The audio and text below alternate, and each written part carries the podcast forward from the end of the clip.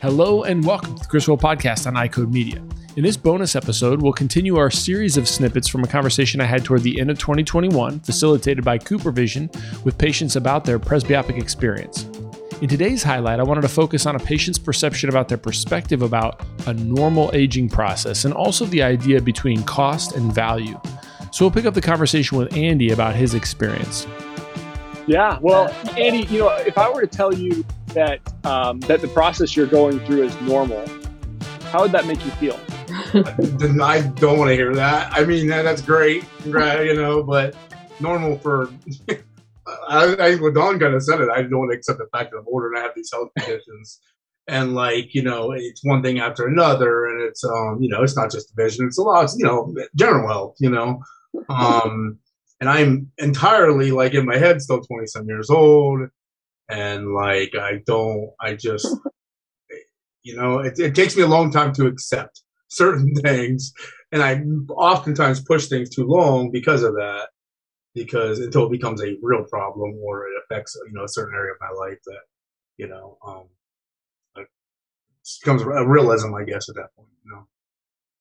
But yeah, it, it makes me it makes me wonder if if as a clinician as a, as a doctor if i'm telling a patient that something's normal one of the things i'm projecting to them i'm trying to project to them is like hey look this is not something you need to lose sleep over or worry about. But what i'm what i'm hearing perhaps at least from you andy is that that maybe that doesn't help a lot. No so I what mean, would be helpful? How would i describe that to be to be more helpful?